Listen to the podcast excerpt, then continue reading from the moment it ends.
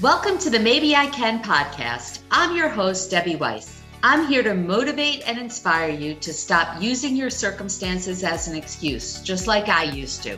An excuse to not take control of your life. It's time to stop living your life on autopilot and start taking purposeful action to create the life you truly desire. Let's do this together. Welcome back to the Maybe I Can podcast. I am so glad to hear you, see you. I can't do any of those things, but I'm glad you're hearing me. So I got to let you in on a secret. I wasn't planning on recording a podcast today. How come? Because today would have been my 29th wedding anniversary. And you might know that over four months ago now, I lost my husband. And, you know, boy, today is rough. It's rough. And leading up to today, I was obsessing over how it was going to feel. What should I do? Should I just stay in bed, throw the covers over my head? Should I go do something fun? Should I work? Should I not work? You know, all the things because I don't know. I didn't want to stop the pain because I and the grief. I know I have to feel that, but you know, nobody looks forward to that. So in the end, I decided, you know what? I am going to decide on the day, which is today. And this morning I got up at my usual 5:15 a.m., actually 5:14 I have no idea where I came up with 514, but that's what works. Went to my 6 a.m. workout. Everything was good, business as usual. And when I came home, it started to hit me. And what I had decided to do was to sit down and write a letter to Gary. And I had no idea what I wanted that letter to be. I just felt like that's what I needed to do with my morning journaling. And I got started, and it turned out to be, you know, a walk down memory lane, thinking about when we met, of course, thinking about our wedding day, and then all the other highlights and lowlights of the past 30 years that we've been together, that we were together. And as I thought about some of the highlights in particular, I thought to myself, you know, was it all as fabulous as I think it was? And it was, sorta. But in particular, I think about our family vacations for, I don't know, 10 or 11 years every summer. We went to Rehoboth Beach, Delaware at the end of August. And we loved it. It was, you know, if you ask my kids, I think that that would be their favorite memories from growing up are those weeks that we spent in Rehoboth. And, you know, Gary and I loved it as well. But if I really look back, every year there was always a blow up, right? We always had a fight. And quite honestly, I think I was the instigator of the fight because, you know, especially when the kids are little. And when you go to, you know, we weren't going to a hotel, we were staying in a condo where you had to like bring everything the sheets, the towels. I mean, we could have just hitched up our house to a trailer and brought it down there. That would have been a heck of a lot easier. So it was stressful. And then once we were there, you know, everybody has different needs and different demands and wants to do something else and is complaining about one thing or another or crying when they were little because they didn't get what they wanted. And oh my goodness. And I think the blowups happened because I just felt put upon. I mean, here I was worrying about everybody else, making sure everybody else was happy and nobody ever stopped to think, how about me? How about mom? And I would freak out. Like, you know, it would be bubbling up inside of me until usually about the middle of the week. And then I'd have a outburst and then it would turn into like a night of yelling and crying and stomping off and all the things. And when I look back at it now, I think, man, what a waste. Here we were as a family in our favorite place. And instead of really savoring and enjoying every moment, I allowed, I don't want to say silly things, but it just wasn't the way to handle it. And it reminded me that, gosh, some things are so petty. And we get so caught up in, I don't know, the minutia of everything that we never take time to appreciate and enjoy the present moment, right? I was back then, I was always thinking, okay, how, what do we have to do when we get off the beach? What do we have to do to get on the beach? Who do I have to, you know, help take a shower? What do I have to bring to the restaurant?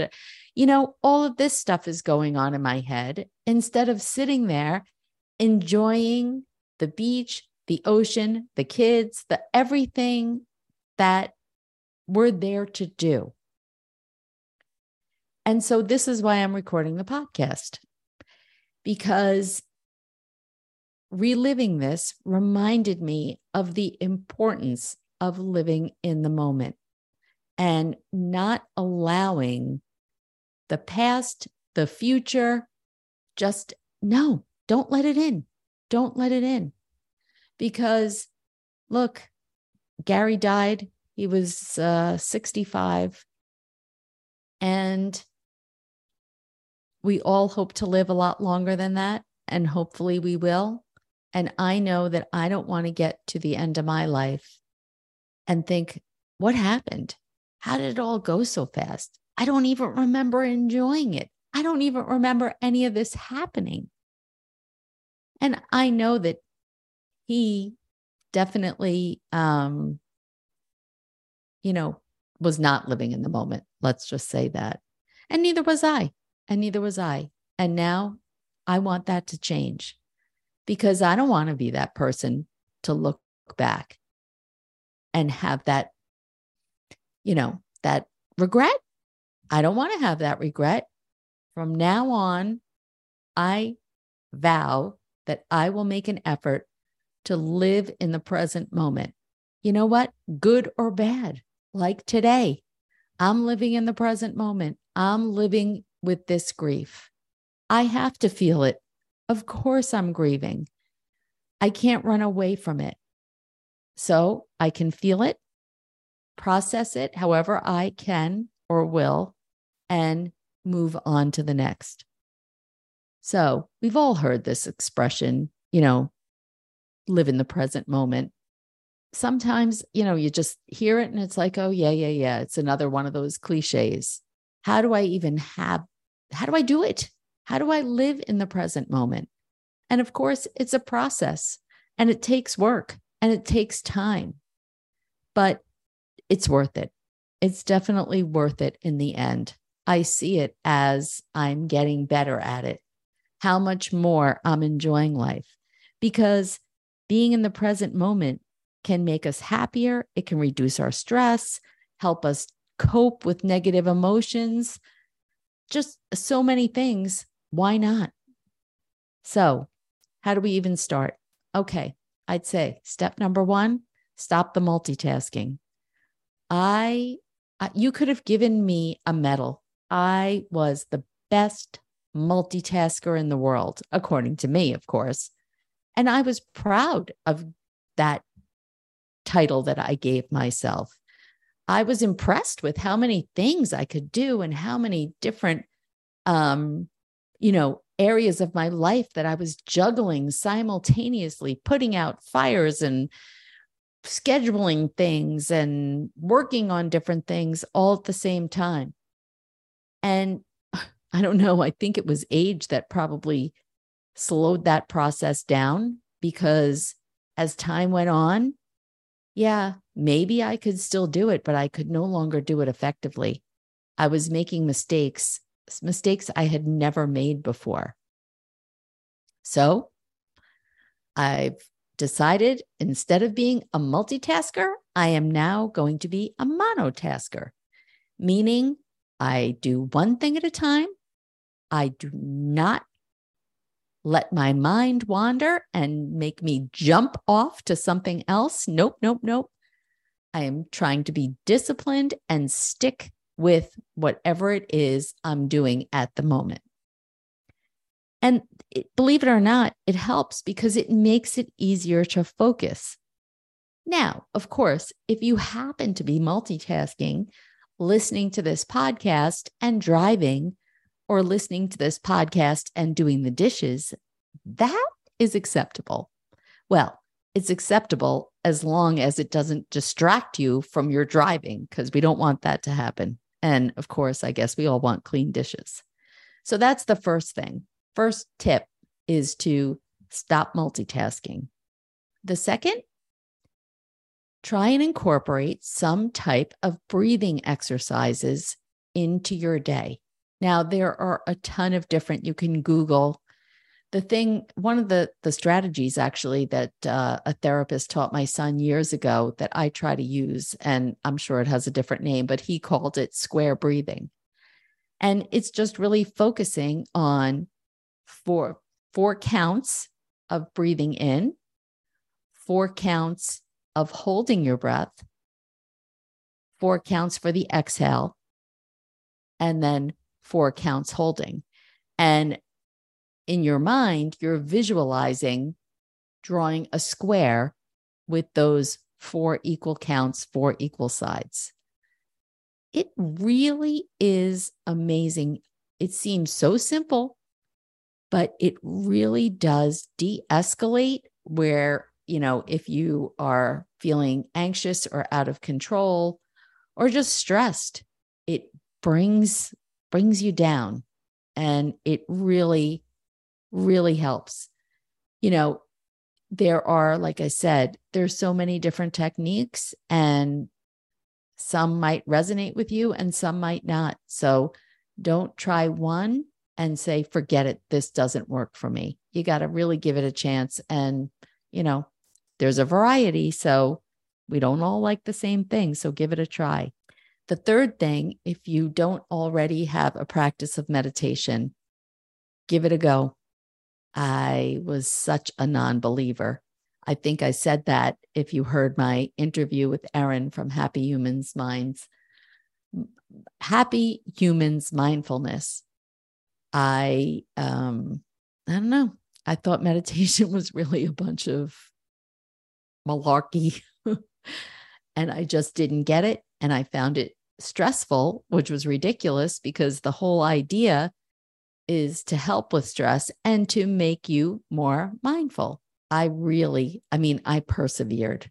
I persevered. And the thing that got me through was actually sampling a bunch of different types of meditations, different apps, you know, just listening to music and, you know, paying attention to my breathing, it didn't work for me. It's fine for me now, but initially it didn't work for me. I finally found an app where someone was talking you through it the whole time. There were pauses and stuff, but at least their voice was there to come back in and remind me to refocus. And once I found that app, and I committed to doing it a certain number of times a week. And then I increased it once I had gotten that down pat. I really took a liking to it. Now I've sampled a bunch of different types, and it's a daily part of my life. I could make that happen right now. I just don't choose to, but someday I will. All right. So we have monotasking instead of multitasking breathing exercises, meditation, and number four is journaling. There are a variety, everything has a variety of methods, right? So if you try one, this is how I used to be. I would say, okay, I'll try it, but I really wasn't wholeheartedly giving it a try. I would try it and I'd be like, yeah, see, see, I told you this doesn't work for me. And that was it. You can't do that. If you really want to make an effort, if you really want to change, if you really want to enjoy your life, be happier, and live in the present moment, don't give up so quickly. Journaling. Again, I started with a page that had a bunch of different prompts, you know, questions that I would have to fill in. And oh, I used to think it was like a test I was going to be graded on. No one was seeing my journal. I found that helpful because the thought of looking at a blank page and I should just open it up, take my pen, and start writing was anxiety producing. What am I supposed to write? What will I write? Uh, where would I even start? And so I avoided it like the plague for a year or two. And then I don't know, I think I heard something on a podcast. I wish I could tell you what it was. It was, it obviously was something that talked about the benefit of that free form type journaling. And I thought, okay, give it a try. You know what? I think that was about a year ago. And I was shocked I was shocked how therapeutic it was. I was shocked how my pen and my mind, it just like took off and I couldn't write fast enough. My thoughts were just pouring out of me. It made no sense. I could not believe it. I never thought that writing could be therapeutic. That wasn't my thing.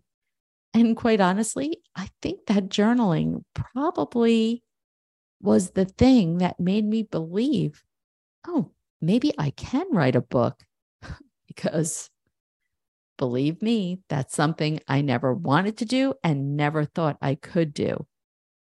But it's amazing what happens when you open your mind and your eyes to the possibilities. Okay. And last but not least, we got to reduce the distractions. So you know what that means. Stop scrolling on social media. Stop, you know, whatever whatever it is that is constantly distracting you. And you know, we all know deep down what it is that causes us to, you know, take a left turn and forget what we're doing. It's so important. Whether it's you know, you're going to limit yourself. I will look at Instagram for 10 minutes a day and then that's it. Or better yet, and I haven't yet done this. I haven't brought myself to do it. I'm not really sure why. It's, well, again, something I just have to work on is putting my phone away when I'm working. Stop picking it up. Stop looking at every ding, every text, every everything. You know what? If somebody wants me and they really need me, they know how to get me. They'll just keep calling and keep texting, and then I'll know it's an emergency. Because, you know, you're into something, paying attention to something, and then the minute you hear the bell or whatever noise you have, I keep playing with my sound notifications. That's it. You're distracted. You pick up the phone and you're reading it, or you're watching a video, or whatever it is. And now you're got to refocus.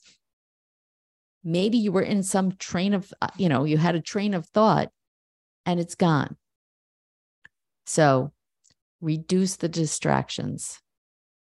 We want to be in our lives. We want to enjoy every second. And you know what? I mean, it would be nice. I said enjoy every second. We can't enjoy every second, but it doesn't matter. We want to live our lives to the fullest. And that means we have to be present.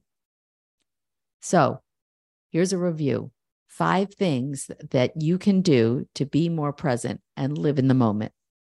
Number one, monotasking. Two, breathing.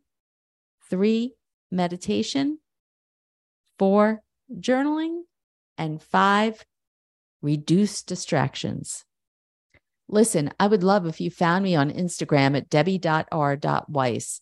DM me and let me know if you do any of these things. If you vow to do something, I'll be your accountability partner because it is that important. I want to do whatever I can to help you. Until next time. Thanks so much for listening today. And remember, you've always had the power, my dear. You've just had to learn it for yourself. Until next time.